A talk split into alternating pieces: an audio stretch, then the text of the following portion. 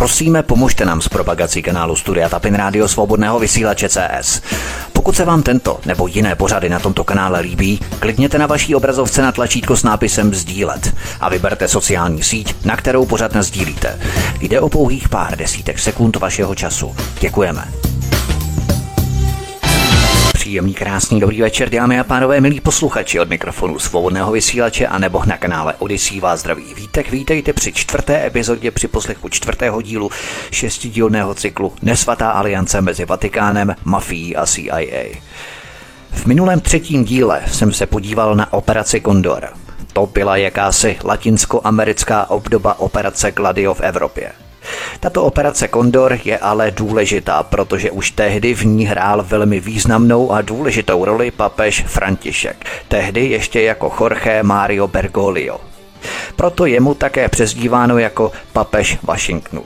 O tom všem jsem hovořil v minulém dílu, abyste měli milí posluchači návaznosti. Rozhodně si předchozí díly, prosím, poslechněte, pokud se mnou nekráčíte v rámci tohoto bádání už od samotné první epizody. Ještě na začátku tohoto čtvrtého dílu vás samozřejmě pošlu na kanál Odyssey, jako už tradičně máte tady jména všech představitelů, kteří budou figurovat v tomto čtvrtém díle v této epizodě. Stejně jako u každé kapitoly máte časové razítko, časovou značku, takže můžete kliknout na konkrétní kapitolu a spustit si ji bez toho, aniž byste museli poslouchat celý pořad, pokud vás třeba specificky zajímá něco konkrétně. Pojďme tedy na první kapitolu Sicilský převrat. Zatímco mafiánští vrazy likvidovali své italské protivníky, Michele Sindona pokračoval v plánování převratu, který by znamenal vyvrcholení let vedení odtržení Sicílie od pevninské Itálie. Tento plán, původně schválený Nixonovou administrativou v roce 1972, předpokládal ozbrojenou invazi jednotek Gladio na ostrov a nastolení pravicové vlády. Byl vypracovaný v reakci na protiamerickou politiku Ugala Malfi, ministra italského ministerstva financí a na stálý nárůst podpory italské komunistické strany ve všeobecných volbách. John McCaffrey, zástupce banky Hembrových v Itálii a šéf Evropského hnutí odporu pro Evropu za druhé světové války, se spojil s Mikelem Sindonou a Grahamem Martinem, americkým velvyslancem v Itálii a stal se jedním z hlavních plánovačů sicilského převratu.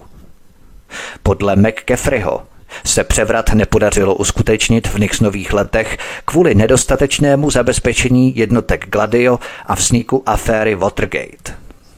Plány na sicilský převrat ovšem byly oživené potom, co italský premiér Aldo Moro oznámil svůj záměr vytvořit novou italskou koaliční vládu komunistů, socialistů a křesťanských demokratů. Představa takovéto koalice přiměla Michele Sindonu ke schůzce s doktorem Josephem Michelem Krimem, šéfem palermské policie a významným členem zednářské lože Propaganda Due a agentem CIA a kontradmirálem Maxem Murisem, významným pracovníkem námořní rozvědky. Admirál Muris přednesl myšlenku převratu admirálu Stansfieldu Turnerovi, řediteli CIA, a předběžné plány se daly do pohybu. U pobřeží Sicílie byla vyslaná americká letadlová loď s další lodí plnou vojáků připravených poskytnout vojenskou pomoc. Lodi údajně velel hrabě Edgar Dosonio, hrdina odboje z druhé světové války s dlouhou historií účasti na pokusech o převrat podporovaný Američany. Někdy v červnu 1979 se Michael Sindona, Johnny Gambino a Rosario Spatola sešli v pokoji motelu Conca d'Oro na Staten Islandu.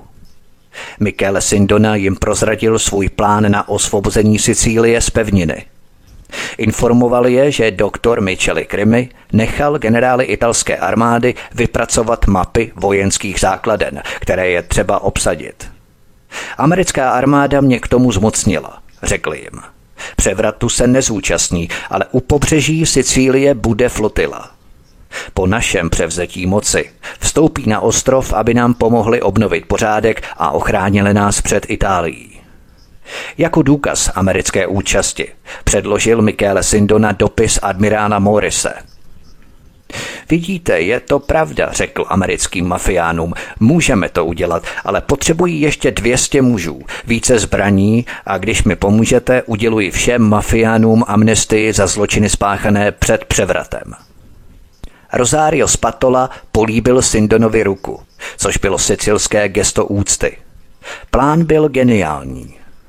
Jakou větší katastrofu by mohly spojené síly Gladia, mafie a Vatikánu způsobit Itálii za její ústupky komunismu, než odtržením jedné z nejdůležitějších provincií jako samostatného státu? Sindonův sen o nezávislé Sicílii sdílela také CIA. Nejen kvůli její strategické poloze pro americké vojenské základny, ale také kvůli klíčovému významu ostrova pro drogový průmysl – do roku 1970 zřídila mafie na Sicílii stovky laboratoří na rafinaci heroinu. Korzičané už služby kápů nepotřebovali. Navázali vlastní kontakty s drogovými bosy v jihovýchodní Asii a získali služby talentovaných francouzských vědců. Aby si sicilská mafie udržela monopol na obchod, spolupracovala s Nixonovou administrativou při zahájení tzv. války proti drogám. Výsledkem této války byly zátahy Interpolu na korzické laboratoře po celé francouzské riviéře, které zlikvidovaly jediný zdroj konkurence. Sicílie v pašování drog vedla a proto Sindonův sen o nezávislé Sicílii sdíleli i američané.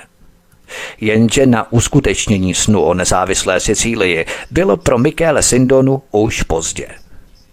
V srpnu 1976 byl v Caracasu na žádost amerického ministerstva spravedlnosti zatčený Carlo Bordoni, jeho pravá ruka, za podíl krachu banky Franklin National.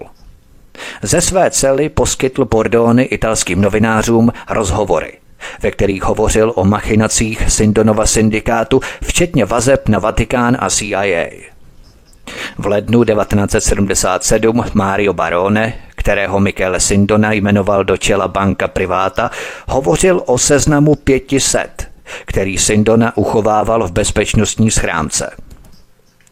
Tento seznam podle Baroneho obsahoval jména 500 politiků, průmyslníků a mafiánů zapojených do operace Gladio a pašování horkých peněz z Itálie – Američtí federální úředníci nechali Bordonyho ve špinavé cele ve Venezuele tři roky, než ho v červnu 1979 vydali do Ameriky. V té době byl už Bordony ochoten vyklopit soudu své tajemství. Datum soudního procesu se Sindonou bylo stanovené na 10. září. Bankéř svatého Petra si nedělal velké starosti. Věřil, že ho ochrání představitelé amerických spravodajských služeb, kterým tak dlouho a dobře sloužil. Konec konců jeho jediným zločinem bylo, že otevřením stavidel černým fondům učinil svět bezpečným pro demokracii. Jen málo kdo mohl udělat víc. Ráno 2. srpna vyšel Sindona ze svého luxusního apartmá v hotelu Pierre a odešel do hotelu Tudor na rohu 42. ulice a 2. avenue. Tady se setkal s Rozáriem Spatolou. Oba muži odjeli do hotelu Concadioro na Staten Islandu.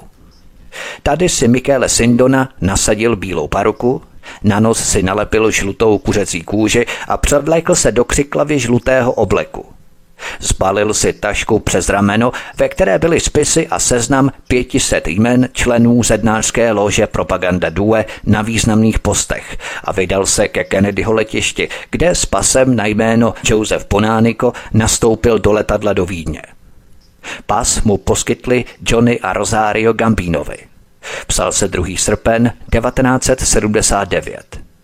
Bylo na čase, aby Don odjel z města – Boj o to, aby se nedostal do vězení, selhal. Byl propuštěný na kauci 3 miliony dolarů a byl povinen se denně hlásit v kanceláři amerického maršála na Pearl Street 500. V té době byl už na svobodě. Jeho žádosti o pomoc, adresované Davidu Kennedymu, Richardu Nixonovi, americkému velvyslanci Johnu Wopimu a představitelům CIA, zůstávaly bez odezvy – Michele Sindona věděl, že se musí vrátit do Itálie, aby získal podporu pro svůj nadcházející proces na Manhattanu. Byl tu však problém. V Itálii byl už odsouzený ke třem a půl letům vězení a byl hledaný pro řadu nových obvinění. Nezbývalo mu nic jiného, než zinscenovat vlastní únos. Po příjezdu do Vídně se s Michele Sindonou setkalo několik jeho bratrů z Propaganda Due a eskortovali ho do Palerma. Tady se dostal do péče Josefa Micheliho Krymy, záhadného amerického plastického chirurga italského původu. Johnny Gambino, Rosario Spatola a Vincenzo Spatola se brzy připojili k bývalému vatikánskému bankéři na Sicílii. Po celou dobu jejich pobytu se Johnny od svého dona nehýbal. Den co den odvážel Sindonu v černém Mercedesu na rozhovory trvající sedm nebo osm hodin a pak ho vezl na večeři do Charlestonu v centru Palerma. 9. srpna 1979 se do tisku dostala zpráva, že Sindona byl unesený proletářským výborem. Následoval dopis s požadavkem 30 miliard lir za jeho propuštění. Pokud by peníze nebyly poskytnuté, únosci měli zveřejnit seznam 500 jmen a nejrůznějších dokumentů, které vyndali z Donovy tašky přes rameno. Zpráva o tomto seznamu zasáhla hrůzou srdce italských a amerických politických vůdců, průmyslníků a vojenských činitelů, kteří se s Michele Sindonou podíleli na obchodech s heroinem, zbraní, praní špinavých peněz a řadě dalších nekalých aktivit. Pro CIA však byl zkaz mnohem větším šokem, protože různé dokumenty obsahovaly důvěrná memoranda, ve kterých bylo popsáno dlouholeté spojení slavného mafiána s agenturou CIA. Michele Sindona začal trpět bludy. Věřil, že tato hrozba mu poslouží k obnovení jeho dřívějšího mocenského postavení ve Vatikánu, v CIA a italské finanční komunitě. Věřil, že rozsudek odnětí svobody bude zrušený. Všechna nevyřízená obvinění proti němu budou stažená. Sindona také nadále blouznil v přesvědčení, že mu přijdou na pomoc američtí vojenští a spravodajští činitelé. Jakmile se Licho Gelly dozvěděl o Sindonově požadavcích, povolal doktora Micheli Krimyho a Michele Sindonu do své vily v Arecu, kde uprchlého Dona varoval před hroznými následky, které ho čekají, pokud poruší svůj slavnostní slib daný propaganda due tím, že prozradí cokoliv o svých zednářských bratrech nebo poruší kodex Omerty, který ho váže k sicilským mužům úcty. Čekala by ho hanebná smrt, jeho obraz by krajané spálili na popel a jeho rodina by nebyla ušetřená hněvu nepřátel. Sindona se musí vrátit do Ameriky a stanout před soudem. Řádně pokárán, Michele Sindona se podvolil pokynům ctihodného mistra. Jeho lest o zinscenovaném únosu byla prozrazená. Michele Sindona si ale musel zachovat tvář – proto 25. září dovolil, aby ho doktor Micheli Krimi střelil do levého stehna na vyšetřovacím stole v rámci lékařské ordinaci v Palermu. Rána byla ošetřená a 13. října Sindona opět s parukou a kuřecí kůží nasedl do letadla a vrátil se do New Yorku. Po příletu v neděli ráno zavolal Merlimu Franklovi, svému americkému advokátovi s dobrou zprávou – Vatikán se ho chystal zachránit. Po návratu do milující náruče své ženy, dětí a milenky se Sindona připravoval na soudní proces, který měl začít 6. února 1980 před soudcem Tomasem Půlem Grisou. Vatikán svůj slib ochrany Sindony nedodržel. 27. března 1980 byl Sindona odsouzený v 68 bodech obžaloby za podvod, z pronevěru bankovních prostředků a křivou přísahu.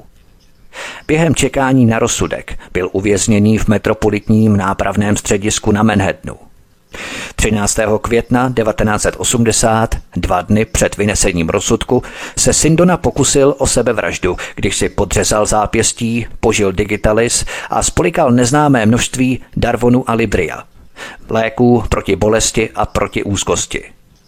Přestože odmítl spolupracovat s ošetřujícími lékaři, přežil.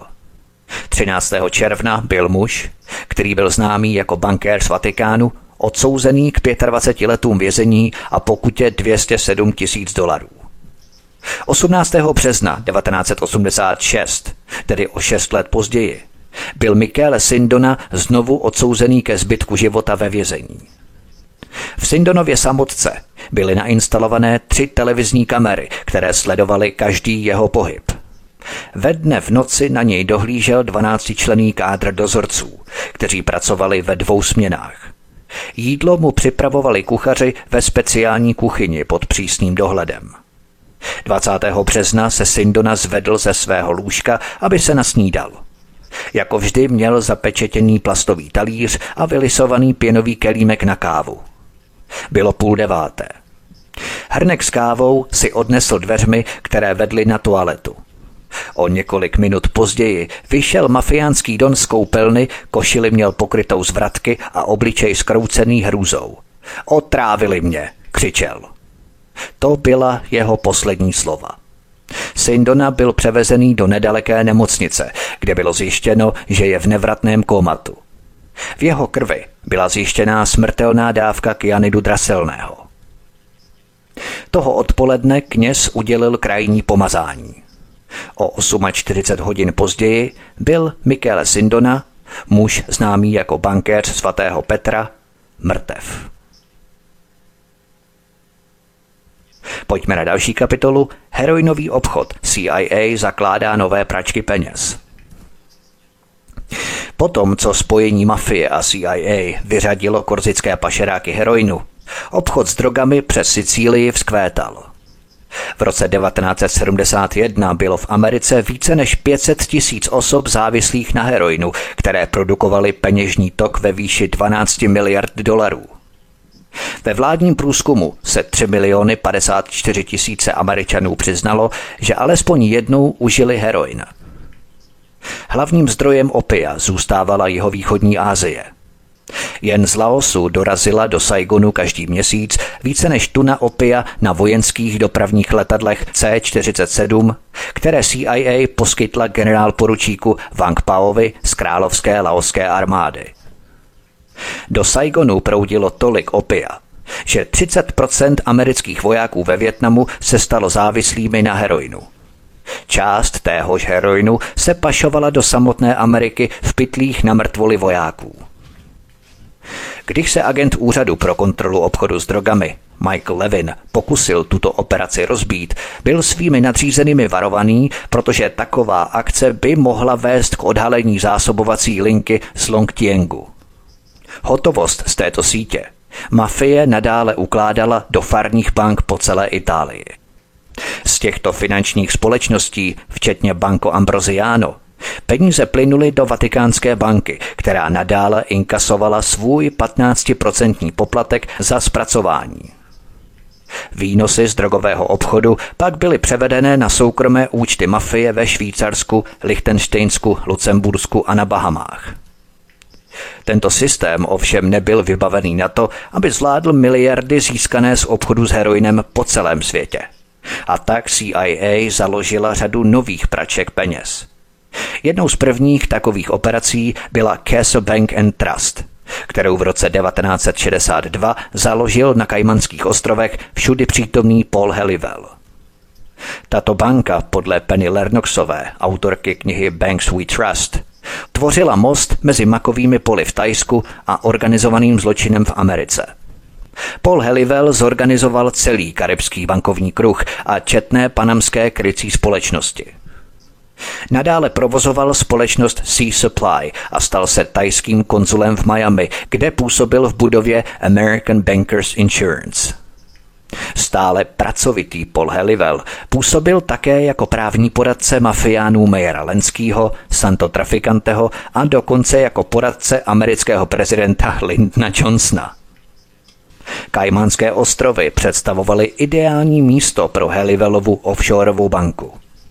Kajmanské ostrovy, kde žije zhruba 13 500 obyvatel a banky mají 14 000 telexových čísel, někdy ne více než malé kanceláře, nabízely bankám takový stupeň utajení, který se vyrovnal Švýcarsku, Lucembursku a Lichtensteinsku. Během deseti let se ke Cancer Bank na Kajmanských ostrovech připojila pobočka Nagenhen Bank a World Finance Corporation. Všechny tři banky obchodovaly se CIA, Vatikánem a mafiánským bosem Santo Trafikantem. Posloucháte čtvrtou epizodu z šestidílného cyklu Nesvatá aliance mezi Vatikánem, mafií a CIA. Od mikrofonu svobodného vysílače a nebo na kanále Odisí vás zdraví vítek.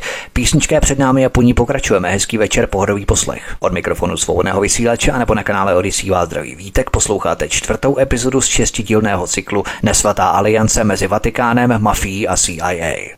Pojďme na další kapitolu CIA jako kasínová černá díra. Zpočátku pocházelo financování Castle Bank z International Diversified Corporation, panamské holdingové společnosti kontrolované CIA, kterou založil agent CIA Velis Gross. Velis Gross, odsouzený zločinec, který si odseděl dva roky ve vězení za prodej bezcených akcí, byl CIA pověřený úkoly, jako je organizování převratů, financování politických stran a čištění špinavých peněz. Do Castle Bank proudily peníze nejen od International Diversified Corporation, ale také od řady osobností z podsvětí, včetně Mue Delice, vyděrače, který proslul jako pan Las Vegas, nebo od Murise Kleinmana a Samuela A. Takra, který provozoval hazardní syndikát v Ohio a Desert Inn v Las Vegas.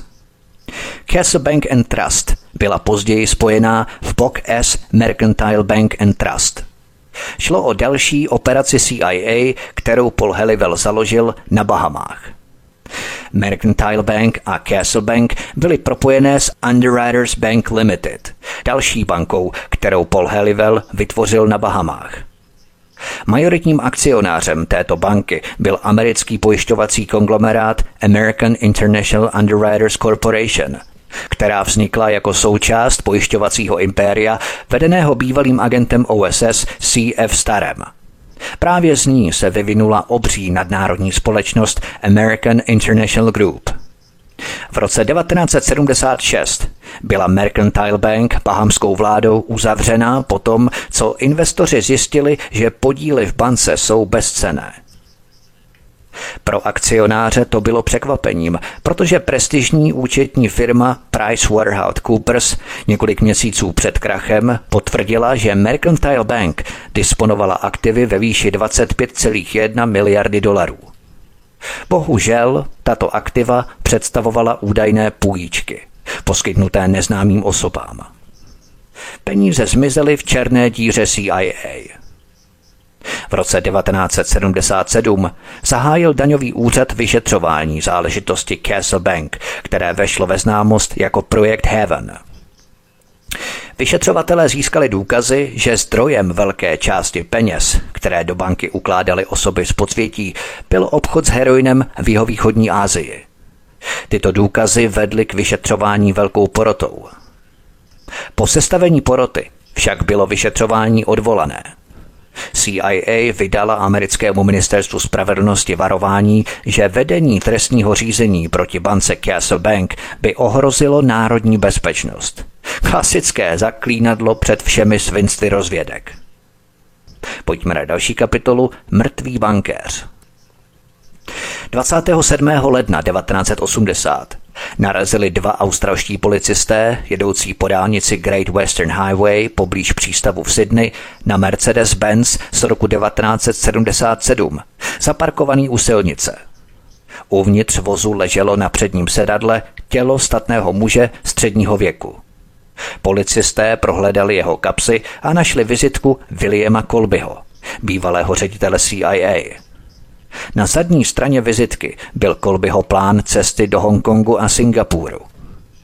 Ruka mrtvého muže byla ovinutá kolem hlavně nové pušky ráže 30 mm. Vedle těla ležela Bible s obalem od masového koláče jako značkou knihy. Na obalu byla načmáraná jména Kolbyho, kalifornského kongresmana Boba Wilsona, tehdy nejvýše postaveného republikána ve výboru pro ozbrojené služby sněmovny reprezentantů. Mrtvý muž byl identifikovaný jako Frank Nagin, spolumajitel Nagenhen Bank a jeden z největších právníků v Austrálii. Jeho smrt byla označená za sebevraždu, přestože na pušce nebyly Nagenovi otisky prstů. Když se Nagenův partner Michael Hand, bývalý zelený baret, který sloužil ve Větnamu, dozvěděl o této smrti, spěchal ze služební cesty v Londýně zpět do Sydney a začal skartovat tolik dokumentů banky, že by zaplnili malý domek. Následujícího dne Michael Hand uspořádal schůzku ředitelů Nagen Hand Bank – na této schůzce je varoval, že se musí řídit jeho pokyny a zničit všechny záznamy o transakcích, jinak skončí s betonovými botami, anebo zjistí, že jejich manželky jim byly doručené v kusech. V červnu 1980 byla Nagenhen Bank v likvidaci. Věřitelům dlužila asi 50 milionů dolarů. Michael Hand uprchl do Ameriky a už o něm nikdo nikdy neslyšel. Tuto Nagen Bank založili australský podnikatel Frank Nagen a americký zelený baret Michael Hand v roce 1973. Krátce po zřízení centrály v Sydney banka rozkvetla do 22 poboček. Jedna pobočka byla zřízená v Chiang Mai, v srdci tajského opiového průmyslu. Mimochodem ve stejném apartmá jako americká protidrogová agentura. Neil Evans, bývalý šéf pobočky v Chiang Mai, vyšetřovatelům prozradil, že viděl, jak jeho kanceláří procházely miliony. Tvrdil také, že banka fungovala výhradně pro vyplácení finančních prostředků kdekoliv na světě jménem CIA a také pro přebírání peněz jménem CIA. Peníze, které CIA z banky vybrala, byly použité na nákup zbraní od mezinárodního obchodníka se zbraněmi Edwina Wilsona pro partizánské jednotky v Indonésii, Tajsku, Malajzii, Brazílii a pro bílou rodéskou vládu Iena Smise. Obchodník se zbraněmi Edwin Wilson byl bývalým agentem CIA, který byl později odsouzený za prodej zbraní a výbušnin libýské vládě Muamara Kadáfího. Tyto akce organizoval Ted Shackley, zástupce ředitele operací CIA.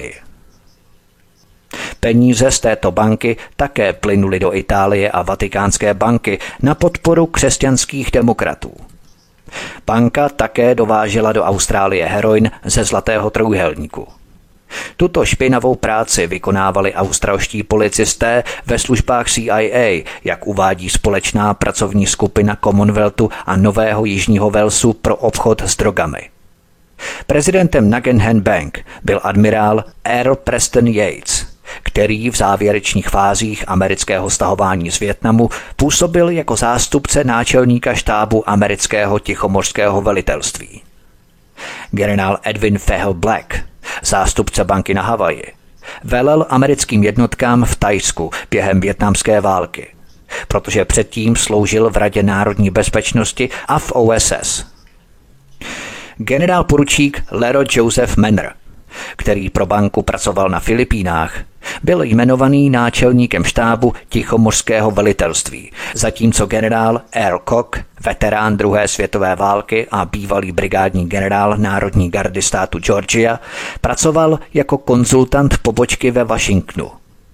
V představenstvu a administrativním aparátu Nagenhen Bank se vystřídalo mnoho významných představitelů CIA.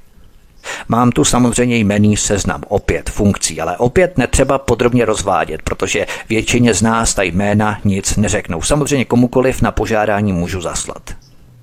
Pojďme ale na další kapitolu. Ředitel CIA William Colby, muž Gladia.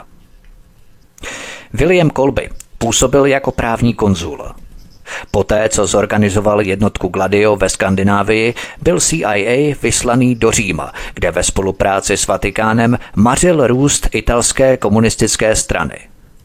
Jeho rozpočet na černé operace v Itálii činil 25 milionů dolarů ročně. Kolby byl nejlepším vatikánským insiderem. Předtím William Colby jako velitel stanice CIA v Saigonu řídil zpravodajské operace během větnamské války, včetně vražedné operace Phoenix. Od září 1973 do ledna 76 působil jako ředitel CIA. Z této funkce byl odvolaný prezidentem Geraldem Fordem potom, co odhalení domácí špionáže prováděné CIA zaujalo titulní strany celostátních médií. O čtyři roky později byla jeho vizitka nalezená v kapse Franka Nagina v Austrálii. Není pochyb o tom, že Kolby, který byl hluboce zapojený do Gladia, si uvědomoval potřebu zřídit v Austrálii novou pračku na peníze z drog. Celosvětová poptávka po heroinu předčila i ty nejdivočejší sny Charlesa Lučána. V Barmě, Tajsku a Laosu vznikly nové heroinové laboratoře, kde se vyráběla pasta, která se posílala dál do Hongkongu a Palerma k dalšímu zušlechtění. Příjem z těchto laboratoří činil zhruba 200 milionů dolarů ročně. Po celou dobu své kariéry zůstával William Colby věrný Vatikánu.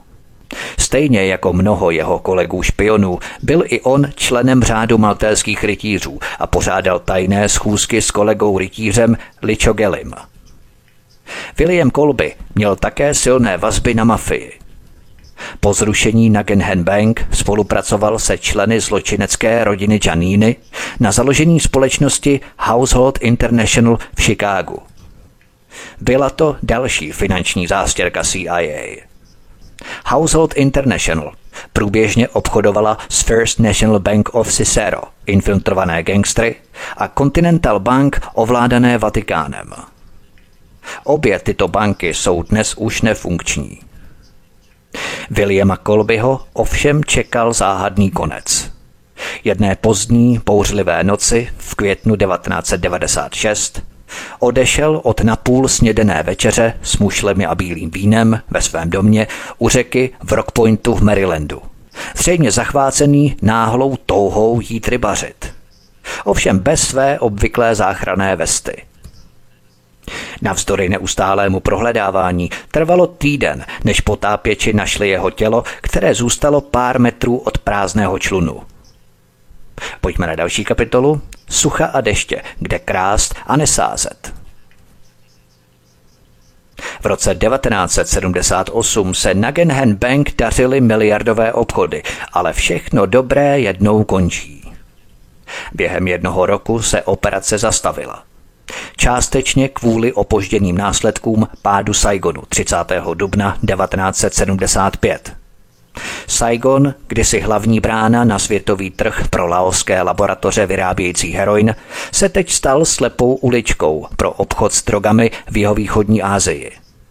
Přes hranice z Laosu se stále dováželo surové opium, které sloužilo klesajícímu počtu narkomanů ve městě, ale heroin už nebyl k dispozici. Syndikáty, které tento vysoce kvalitní produkt vyráběly, se přesunuli na trhy v Evropě a v Americe – k problémům banky přispěly i další faktory. Mezi lety 1978 až 80 postihla zlatý trojuhelník dvě velká sucha.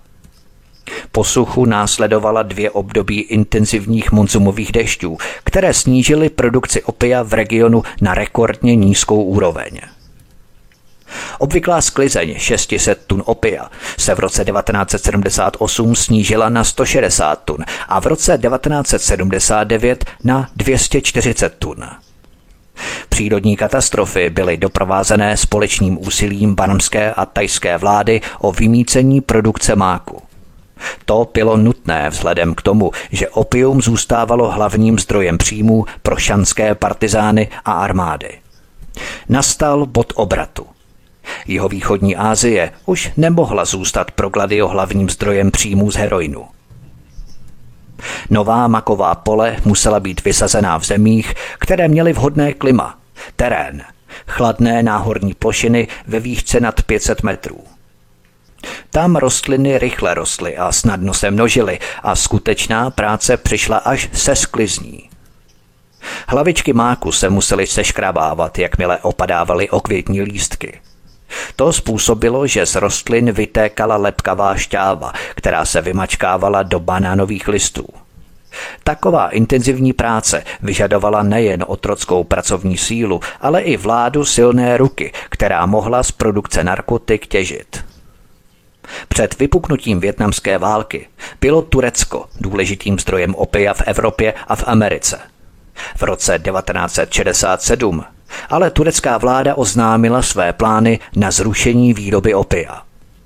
Během několika měsíců se počet tureckých provincií produkujících mák snížil z 21 na 4. Úplný zákaz byl zavedený v roce 1972. Elitní úředníci CIA a amerického ministerstva zahraničí, kteří měli na starosti operaci Gladio, byli v koncích. Svět stále nebyl bezpečným pro demokracii. Nikdy nebude. Potřeba černých operací sílila nejen v Itálii a Jižní Americe, ale také na Blízkém východě. Po neúspěších v jihovýchodní Asii byl ohrožený zdroj financování vytváření nového světového řádu. Posloucháte čtvrtou epizodu z šestidílného cyklu Nesvatá aliance mezi Vatikánem, mafií a CIA. Od mikrofonu svobodného vysílače a nebo na kanále Odisí vás zdraví vítek. Písničké před námi a po ní pokračujeme. Hezký večer, pohodový poslech. Od mikrofonu svobodného vysílače a nebo na kanále Odisí vás zdraví vítek. Posloucháte čtvrtou epizodu z šestidílného cyklu Nesvatá aliance mezi Vatikánem, mafií a CIA. Pojďme na další kapitolu. Vražda Jana Pavla I. V srpnu 1978, kdy se zdálo, že už to nemůže být horší, papež Pavel VI. utrpěl těžký infarkt a zemřel. Došlo ale k manipulaci následné konkláve. Podrobnosti mohu někdy natočit, ale pro náš příběh jsou teď zbytečné. Novým papežem se tedy stal Jan Pavel I.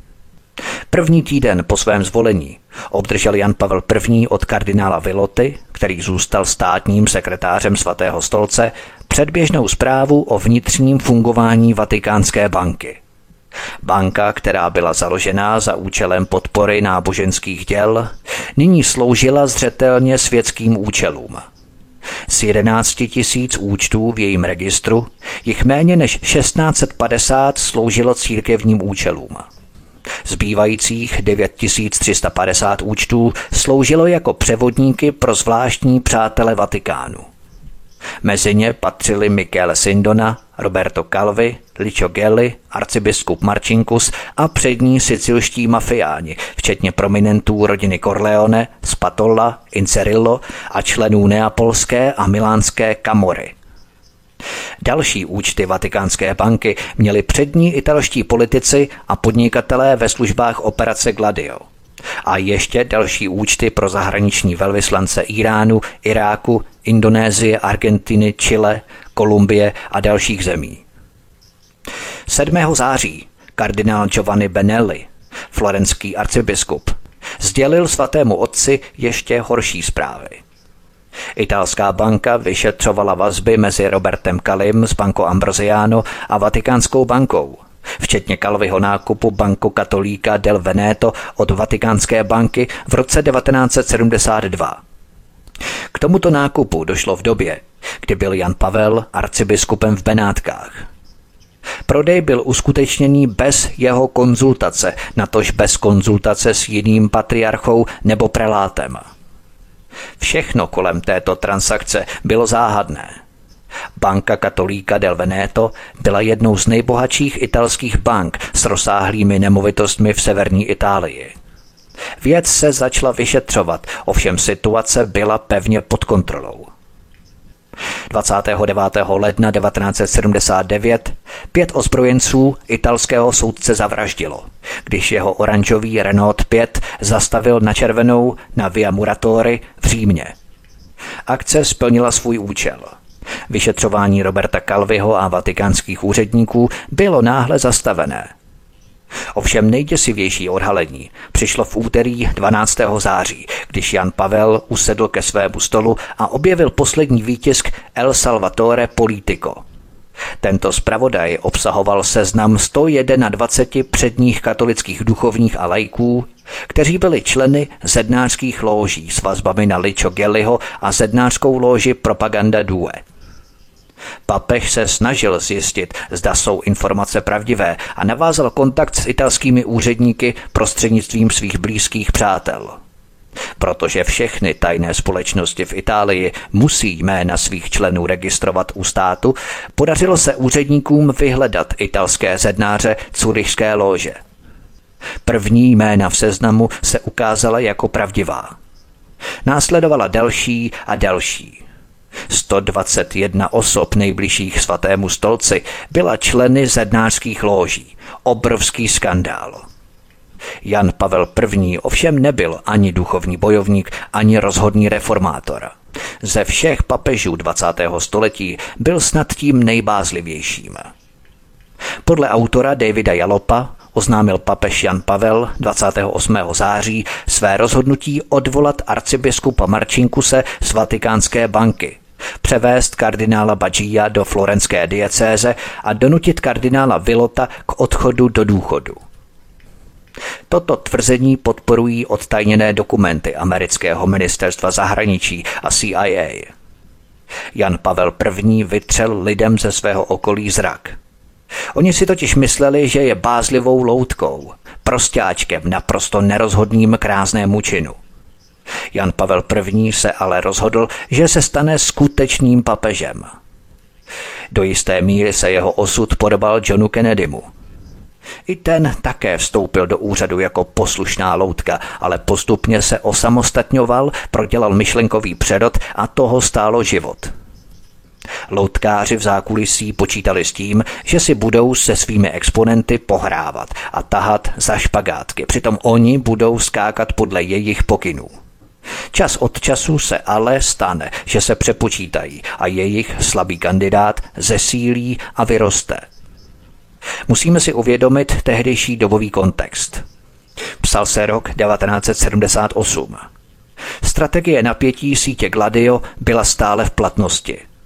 Aldo Moro byl stále odhodlaný vytvořit koaliční vládu se socialisty a komunisty. Teologie osvobození se nadále šířila po celé Latinské Americe a dávala vzniknout levicovým gerilám a levicovým vládám. CIA ztratila spojení s drogovými barony v jeho východní Asii a věnovala se novému hledání opia pro financování svých černých operací. Všechny záležitosti, včetně využití offshoreových společností založených Mikelem Sindonou a Robertem Calvim, čekali na konečné řešení. Načasování nemohlo být pro převrat v rámci Vatikánské banky horší. Došlo ale k tragédii – Ráno potom, co papež Jan Pavel I. učinil tato prohlášení, byl nalezený mrtvý za podmínek, které vyšetřovatelé stále matou.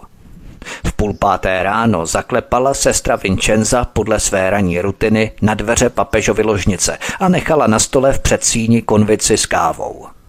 Když se o půl hodiny později vrátila, našla podnos nedotčený. Poté, co zaklepala na dveře, nedostala žádnou odpověď. Zavolala Buena sera, pápa. V pokoji bylo ticho. Když vstoupila do pokoje, našla papeže sedět na posteli s brýlemi napůl sundanými z nosu. V prstech svíral složku a mezi pokrývkami postele byly rozházené papíry. Jakmile se k němu přiblížila, sestra Vincenza zděšeně couvla. Papežovy rty byly stažené v děsivé krymase, dásně byly odhalené a oči jako by mu vypadly z důlků. Jeptiška vyděšeně vykřikla a zatáhla za zvonek, aby přivolala otce Johna Magího, tajemníka Jana Pavla I. Jakmile Magí uviděl papežův stav, zatelefonoval kardinálu Vilotovi, který obýval byt v Lateránském paláci – Vilot podle vatikánských zdrojů pronesl ve francouzštině překvapený výkřik. Můj bože, je to všechno pravda. Potom položil magii mimořádnou otázku. Ví ještě někdo, že svatý otec je mrtvý?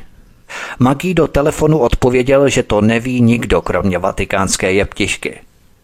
Vilot pak Magímu řekl, že nikdo, ani sestra Vincenza, nesmí vstoupit do papežovy ložnice a že on, jako vatikánský předsedající kardinál, vyřídí záležitosti, jakmile dorazí. Kardinál Vilot se objevil během několika okamžiků. K Magího údivu byl kardinál oholený, upravený a v plném církevním oděvu. Zdálo se, že kardinál Vilot se chystal vystoupit na veřejnosti – bylo pět hodin ráno. Než kardinál Vilot přistoupil k obřadu krajního pomazání, začal do brašny ukládat předměty z papežovy ložnice. včetně lahvičky s lékem na nízký krevní tlak, kterou měl Jan Pavel na nočním stolku, listiny, které byly rozházené na pokrývkách postele a papežovy knihy z chůzek a poslední vůle. Nakonec sundal Janu Pavlovi brýle a pantofle. Nic z těchto věcí už nikdy nikdo neviděl. Další velká záhada. Kardinál Vilot zatelefonoval doktoru Renátu Bukoletýmu, vatikánskému lékaři, a pověřil Magího, aby zařídil okamžitý přesun sestry Vincenzy do klášterního prostředí jejího mateřského domu v Benátkách. V tomto okamžiku je ptiška zmizela. Žádný vyšetřovatel ji nesměl vyslechnout. Žádnému reportérovi, který zkoumal smrt Jana Pavla, se nepodařilo zjistit správné jméno sestry Vincenzy, natož důvod jejího náhlého propuštění z Vatikánu. Doktor Bukonetti dorazil v 5.45. Prohlédl tělo a oznámil Magímu a Vilotovi, že papež utrpěl koronální okluzi a že zemřel mezi půl jedenáctou a jedenáctou večer. Krátce po odchodu lékaře se z čista jasna objevili dva pohřebáci. Ernesto a Arnaldo Signoráčovi. Bylo 6 hodin ráno. Kardinál Vilot je musel přivolat hned, jakmile obdržel telefonát od otce Magího, tedy před pátou hodinou raní, ještě předtím, než zavolal doktora Bukonetyho. A ještě předtím, než vůbec viděl tělo. Je běžné, když dostanete zprávu o umrtí kohokoliv, tak jedna z vašich prvních myšlenek bude volat pohřebáky. Ještě než vůbec vidíte tělo, než zjistíte, že telefonát je pravdivý, tak hned po oznámení voláte pohřebáky? Ještě než na vlastní oči uvidíte tělo? Navíc byli pohřebáci do Vatikánu dopravení služebním vozem, který musel být pravděpodobně vypravený před pilotovým vstupem do vatikánské ložnice. Další záhada – Přestože se těla papežů tradičně nebalzamují, oba pohřebáci podle Vilotových pokynů začali do těla Jana Pavla vstřikovat balzamovací tekutinu, jakmile dorazili. Měl tento neortodoxní způsob balzamování bez vypuštění krve z mrtvého těla sloužit k tomu, aby se zabránilo jakékoliv možnosti úplné pitvy a přesného určení příčiny smrti? Pohřebáci také manipulovali s papežovou pokřivenou čelistí. Upravili jeho příšernou grimasu a zavřeli mu oči. Zatímco pohřebáci do papežova těla vlévali tekutinu, kardinál Vilot pověřil Magího, aby světu vyprávěl vymyšlený příběh o ranních událostech. John Magí měl říci, že papežovo tělo našel on, nikoli sestra Vincenza. Neměl se také ani zmínit o papírech, které byly rozházené po posteli, ani o věcech, které měl kardinál Vilot schované v prašně. V 7.27 ráno, téměř tři hodiny potom, co sestra Vincenza objevila papežovo tělo, přinesl vatikánský rozhlas následující zprávu. Dnes ráno 29. září 1978 kolem půl šesté papežův soukromý tajemník, který v rozporu se zvyklostmi nenašel svatého otce v kapli jeho soukromého bytu, ho hledal v jeho pokoji a našel ho mrtvého v posteli s rozsvíceným světlem, jako by si chtěl číst. Lékař doktor Renato Buconetti, který přispěchal do papežova pokoje, Ověřil smrt, ke které došlo pravděpodobně včera k 11. hodině večer, jako náhlou smrt, která by mohla souviset s akutním infarktem myokardu. Konec citace zprávy. Navzdory pečlivosti kardinála Vilota při vymýšlení fikce se příběh po prověření začal rychle rozplétat. První problém nastal s knihou Imitace Krista. Výtisk Jana Pavla se v papežském bytě nenacházel – Zůstal mezi jeho věcmi v Benátkách, kde Jan Pavel působil jako patriarcha.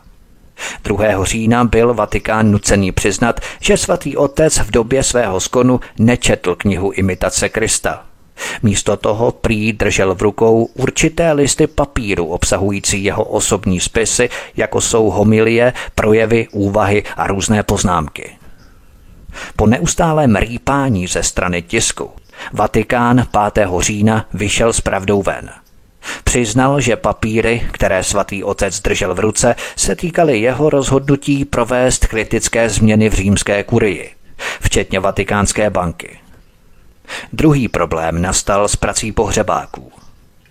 Italské zákony nařizovaly, že balzamování se nesmí provádět dříve než 24 hodin po smrti bez povolení magistrátu. Z tohoto důvodu okamžité vstříknutí antiputribní tekutiny do papežova těla bez vypuštění krve zavánělo nečistou hrou. Další nejasnosti vyvstaly kolem údajného infarktu myokardu. Osobní lékaři Jana Pavla prohlásili, že papež byl v dobrém zdravotním stavu, neměl absolutně žádné kardiopatické příznaky. Papežův dobrý fyzický stav byl přičítaný jeho životnímu stylu. Pravidelně cvičil, nikdy nekouřil, alkohol pil jen výjimečně a držel zdravou dietu. V době své smrti bylo Janu Pavlovi 65 let. Taková kritika přiměla kardinála Vilota vymyslet další příběh. Svým spolukardinálům, kteří naléhali na provedení pitvy, sdělil, že skutečnou příčinou smrti Jana Pavla nebyl infarkt. Ujišťoval je, že svatý otec se nevědomky smrtelně předávkoval efortilem, svým lékem na krevní tlak. Pokud by byla provedená pitva, řekl kardinál Vilot, vyvolala by přesvědčení, že papež spáchal sebevraždu. Když toto vysvětlení stále neutěšilo volání po pitvě, kardinál Vilot prohlásil, že kanonické právo výslovně zakazuje, aby bylo tělo papeže podrobené posmrtnému zákroku. Toto prohlášení vyvolalo další problémy. Kanonické právo papežské pitvy ani nezakazovalo, ani neschvalovalo, ale toto téma neřešilo. Navíc učenci rychle upozornili na to, že v roce 1830 byla provedená pitva těla papeže Pia VII. Pojďme na další kapitolu Neznámý Vojtila papežem. CIA si mne ruce. Krátce potom, co papež Pavel VI. utrpěl první infarkt, zařídila CIA cestu šikákského arcibiskupa kardinála Johna Codyho do Polska na setkání s krakovským arcibiskupem kardinálem Karolem Vojtilou. Ten upoutal pozornost americké spravodajské komunity svým rozhodným postojem proti komunistům a otevřeností vůči strategii operace Gladio. Kardinál John Cody jak ostatně on sám přiznal, byl agentem CIA, který sloužil CIA od doby jejího založení. Kardinál byl dokonce vysílaný na tajné mise do Saigonu. Měl na starosti celkový majetek římskokatolické církve v Chicagu, přesahující jednu miliardu dolarů. Také už se spolupracoval s Davidem Kennedym v bance Continental Illinois, která držela vklady diecéze. Prostřednictvím Kennedyho navázal kardinál úzké vztahy s Mikelem Sindonou a arcibiskupem Marčinkusem. V 70. letech kardinál John Cody přesměroval miliony dolarů prostřednictvím Kennedyho Chicagské banky Marčinkusovi do Vatikánské banky. Arcibiskup Marčinkus na oplátku směroval peníze kardinálům v Polsku, včetně Vojtily. Důvod převodů tak velkých částek nebyl nikdy dostatečně vysvětlený. Jediným církevním účelem Koudyho cesty do Krakova bylo pěstovat Vojtilův zájem o kandidaturu na papežský úřad jako černého koně. Zatímco kardinál John Cody zůstal v Polsku, filadelský kardinál John Kroll začal telefonovat na podporu málo známého Poláka, který nebyl členem římské kurie – John Crowell byl impozantní církevní osobností s vysoce postavenými přáteli, včetně tří bývalých amerických prezidentů Lyndona Johnsona, Richarda Nixona a Geralda Forda. Dílo se nakonec podařilo. V pondělí 16. října 1978 se plány CIA naplnily, když jejich černý kůň, kandidát, nastoupil na papežský stolec jako Jan Pavel II. Zpráva o volbě Karola Vojtily zaskočila hemžící se dav schromážděný na svatopetrském náměstí. Lidé očekávali zvolení některého z etablovaných členů vatikánské byrokracie. Byli ohromení, když uslyšeli jméno Vojtila a dokonce i zástupci tisku se na sebe obraceli s otázkou, kdo je Vojtila. Jeho podivně znějící jméno vedlo mnohé k domněnce, že nový papež by mohl být Afričan nebo Aziat – Nakonec jim to řekl otec Andrew Greel z Chicaga. Je to Polák. jak se mladší kardinál dostal na trůn během necelých dvou dnů hlasování. Nejen, že byla volba nečekaná, ale nový papež vypadal neobvykle jako svatý otec. Chyběly mu jemné, téměř efektní rysy Pavla VI. a Pia XII. Jeho mohutná fyzická postava a neintelektuální způsoby se některým pozorovatelům zdály být protikladem římské grácie a noblesy mnoha jeho předchůdců. Tento nedostatek kultivovanosti vynikl při jeho prvním veřejném vystoupení. Vojtila jako Jan Pavel II. přistoupil ke skupině amerických reportérů a se založenýma rukama kajícníka je prosil, aby k němu byli dobří. O několik minut později, v další snaze vcítit se do novinářů, nový papež sepěl ruce jako megafon a vykřikoval své požehnání do hloučku jako rozkleskávačka na fotbalovém zápase – takové kapku malinko maníry z Polska, tam to náboženství přece jenom brali trošku excentricky a tak dál. Nicméně postupně se veřejnost dozvěděla, že Vojtila se v mládí nechtěl stát knězem, ale hercem. Dále se dozvěděla, že za druhé světové války pracoval v chemické továrně pod nacistickou kontrolou. Nikdo s jistotou nevěděl, zda byl vůdcem podzemního hnutí, které pomáhalo židům, anebo nacistickým kolaborantům. Přetrvávaly zvěsti, že navázal milostné vztahy s mnoha ženami a že byl možná ženatý. Určité věci o novém papežovi ovšem nakonec vyšly najevo. Kardinál Filot a sednářští kardinálové zinscenovali jeho kampaň s pomocí amerických kardinálů Johna Codyho a Johna Krolla. Jeho zvolení neoslavili tradičním tedeum a oficiálními modlitbami, ale slavnostním večírkem se šampaňským, při kterém nový svatý otec plnil prázdné sklenice nejbližších kardinálů a jeptišek a přitom si pobrukoval svou oblíbenou polskou píseň. Posloucháte čtvrtou epizodu z šestidílného cyklu Nesvatá aliance mezi Vatikánem, mafií a CIA. Od mikrofonu svobodného vysílače a nebo na kanále Odisí vás zdraví vítek. Písnička je před námi a po ní pokračujeme. Hezký večer, pohodový poslech. Od mikrofonu svobodného vysílače a nebo na kanále Odisí vás zdraví vítek. Posloucháte čtvrtou epizodu z šestidílného cyklu Nesvatá aliance mezi Vatikánem, mafií a CIA. Pojďme na další kapitolu CIA a maková panenka z Afghánistánu. Po korunovaci se Vatikánská akciová společnost vrátila k obvyklým činnostem. Kardinál Vilot zůstal státním sekretářem a arcibiskup Marcinkus se vrátil na své místo vedoucího Vatikánské banky. Byly obnovené vazby na Roberta Calviho, zednáře Licha Gelliho a CIA a nastal čas pro dohodu s Turky. Po pádu Saigonu v Jižním Větnamu suchu v jeho východní Asii a likvidaci makových polí v Parmě a Tajsku se CIA zaměřila na zlatý půlměsíc. Tady se zbíhají vrchoviny Afghánistánu, Pákistánu a Iránu. A právě tady CIA hledala nový zdroj příjmů z prodeje drog.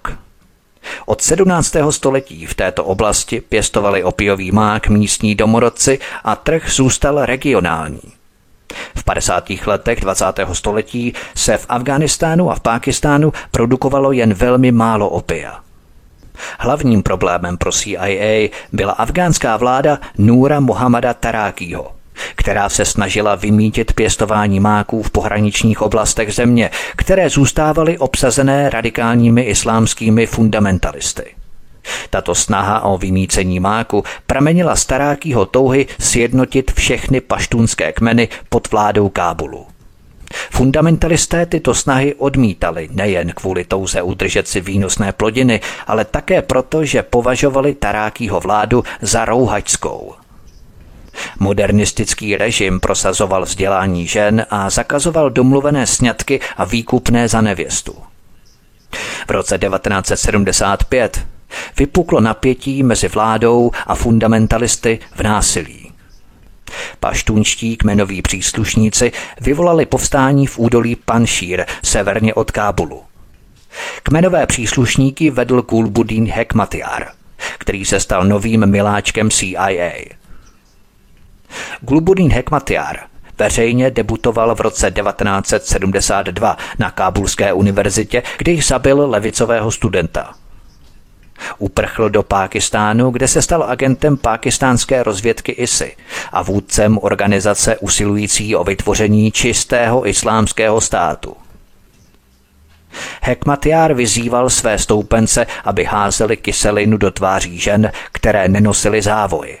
Našel konkurenční islámské náčelníky a v roce 1977 začal s laskavým svolením CIA budovat arzenál.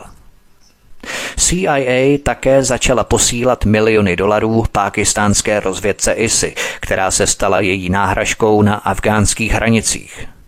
CIA věřila, že Hekmatyar, přestože byl zjevně nevyrovnaný, bude mít neocenitelnou hodnotu nejen při podkopávání tarákýho vlády, ale také při získávání kontroly nad makovými poli v údolí Helmand. Její víra nebyla zbytečná.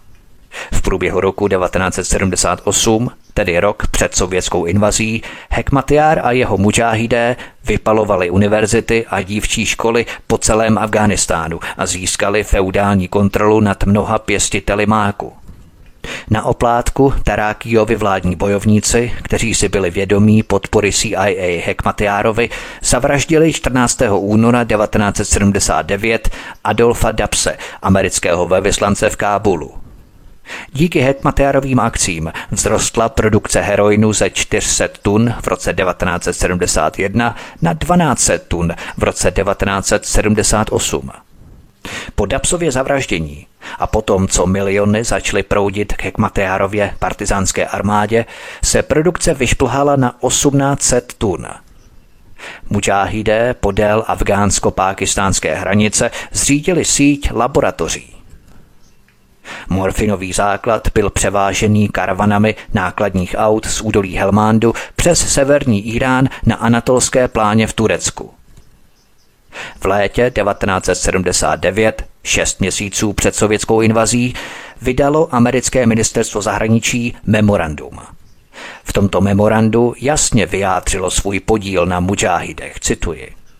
Větším americkým zájmům by posloužil pád tarákýho režimu, ať už by to znamenalo jakékoliv komplikace pro budoucí sociální a ekonomické reformy v Afghánistánu. Svržení Afgánské demokratické republiky by ukázalo zbytku světa, zejména třetímu světu, že sovětský názor na socialistický běh dějin jako nevyhnutelný není správný. Konec citace. V září 1979 byl Taráký zabitý při převratu organizovaném afgánskými vojenskými důstojníky. Novým prezidentem země se stal Hafisullah Amin. Amin měl bezvadné reference ze západu. Vystudoval Kolumbijskou univerzitu a Wisconsinskou univerzitu. Působil jako předseda asociace afgánských studentů, kterou financovala Asia Foundation, krycí organizace CIA. Po převratu se pravidelně setkával s představiteli amerického velvyslanectví, zatímco CIA nadále financovala Hekmatyárovi povstalce v Pákistánu. Američané tedy naprosto jasně podporovali fundamentalistický režim v Afghánistánu. A právě v obavách z tohoto fundamentalistického režimu podporovaného Američany na svých hranicích vtrhli Sověti 27. prosince 1979 do Afghánistánu. Opět americká taktika strategie. Vytvoříme hrozbu v zemi, která začne ohrožovat souseda. Když soused zasáhne ve snaze zlikvidovat hrozbu, Američané a Západ začnou vřeštět, jak Sovětský svaz napadl svobodnou suverénní zemi. Nepřipomíná nám tato analogie stejný případ? CIA dostala, co chtěla. Svatá válka začala. V příštích deseti letech měla do Afghánistánu proudit černá pomoc ve výši více než 3 miliard dolarů na podporu svatých bojovníků, což z ní učinilo nejdražší tajnou operaci v dějinách Ameriky tak obrovské výdaje vyžadovaly exponenciální nárůst produkce máku, který Hekmatyár a jeho džihadističtí souputníci rádi poskytovali. Válka v Afghánistánu potěšila představitele ministerstva zahraničí, včetně ministra Zbigněva Břežinského. Břežinský psal o plánech na ovládnutí Eurázie, včetně Turecka a Afghánistánu a Pákistánu, cituji. Pro Ameriku je hlavní geopolitickou výhrou Eurázie. Nyní má v Eurázii převahu eurazijská mocnost. Globální prvenství Ameriky je přímo závislé na tom, jak dlouho a jak účinně se podaří udržet její převahu na eurazijském kontinentu. Konec citace.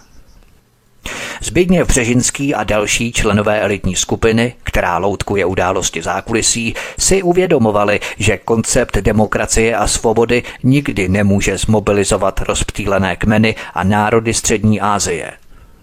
Tyto lidi by mohla sjednotit pouze věc Aláha, protože jsou v drtivé většině islámští. Svatá válka v Afghánistánu nabízela podle názorů amerických geostratégů mnoho výhod, včetně možného vpádu Sovětského svazu a možnosti získat přístup a kontrolu nad obrovskými zdroji zemního plynu a ropy v Eurázii. Měsíce před sovětskou invazí v roce 1979 zahájila CIA operaci Cyklon, která se snažila destabilizovat Sovětský svaz šířením militantního islámu po středoazijských republikách. Nakonec tato operace posloužila k vytvoření stovek islámských teroristických organizací, včetně Al-Kaidy – Opět američané vytvořili islámskou hrozbu a pak vřeštěli, že Sovětský svaz napadl Afghánistán. Sovětský svaz chtěl tuto islámskou hrozbu zlikvidovat, ukončit ji. Tuto podporu Američanům máme černé na bílém v rámci odtajněných dokumentů. Není o čem se bavit. To je prostě fakt. Také vám doporučuji k poslechu dokument, který jsem točil před nějakou dobou s názvem Jak američané stvořili Al-Qaidu a Taliban. Američané je dokonce cvičili v srdci Ameriky v New Yorku a v New Jersey. Další teroristy američané trénovali ve škole Ameriky School of the Americas ve Fort Benning u Atlanty ve státě Georgia. O tom také budu natáčet rozsáhlý dokument. Američané jsou největší teroristé na světě. Bez debat. Pojďme na další kapitolu, jak dostat heroin z půl měsíce. Turecko. Stanovit Turecko jako ústřední centrum heroinové trasy ze Zlatého půlměsíce bylo pro americké spravodajské pracovníky poměrně snadným úkolem. Do roku 1977 se CIA podařilo infiltrovat tureckou tajnou službu MIT. To jsem podrobně probíral v mém dokumentu Turecko a šedí vlci. Doporučuji si tento dokument, stejně jako tajná síť Gladio, poslechnout, abychom měli informační základ a průpravu pro tento pořad.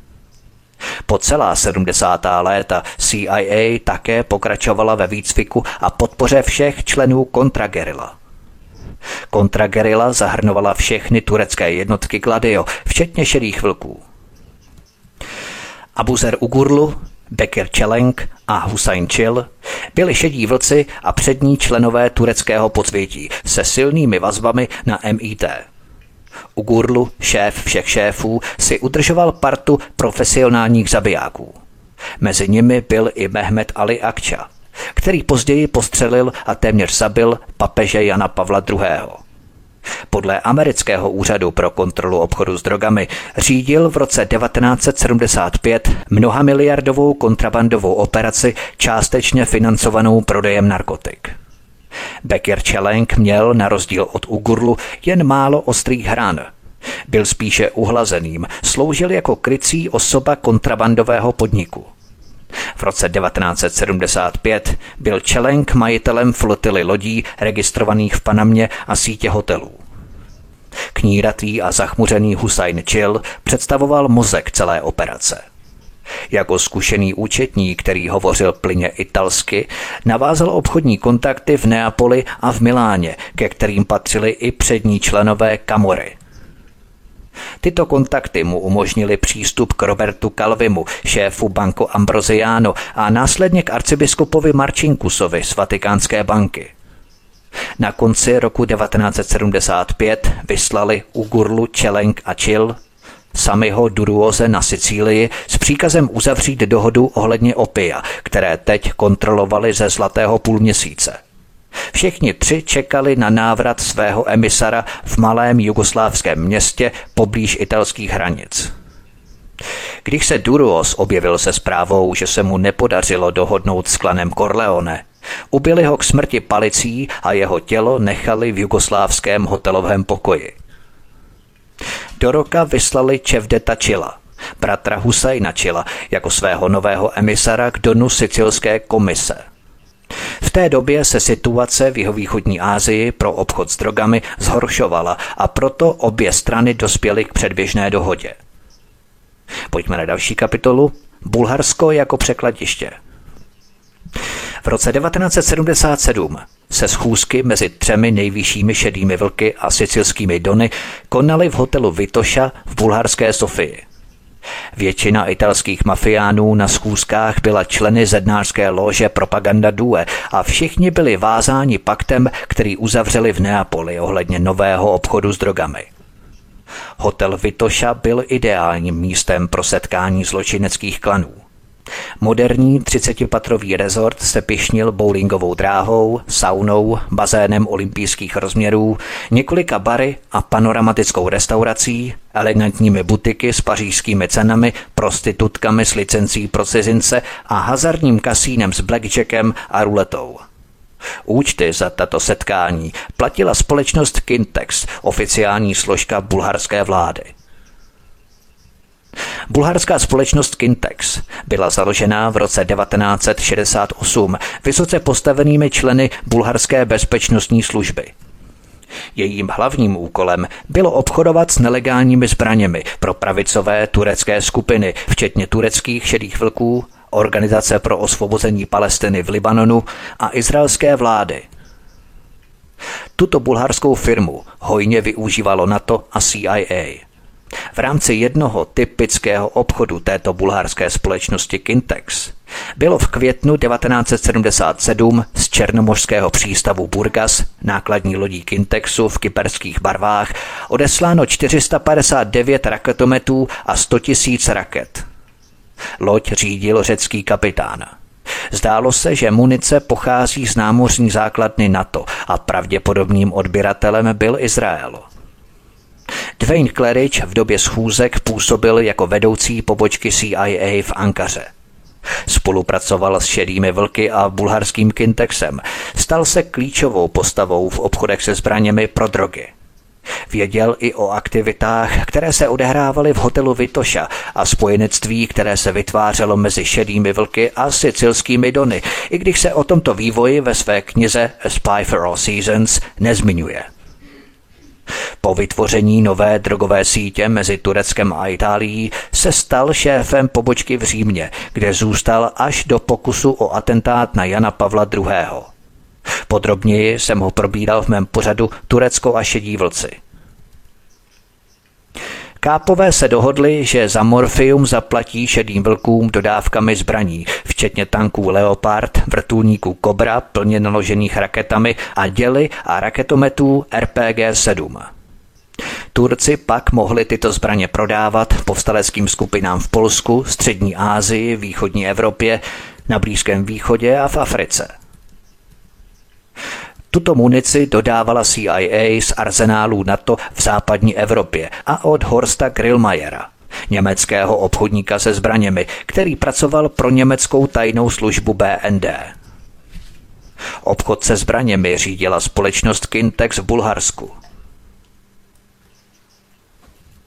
To je konec dnešního čtvrtého dílu. Co uslyšíte příště, milí posluchači? Příště se podívám podrobně na přípravu, průběh a následky atentátu na papeže Jana Pavla II.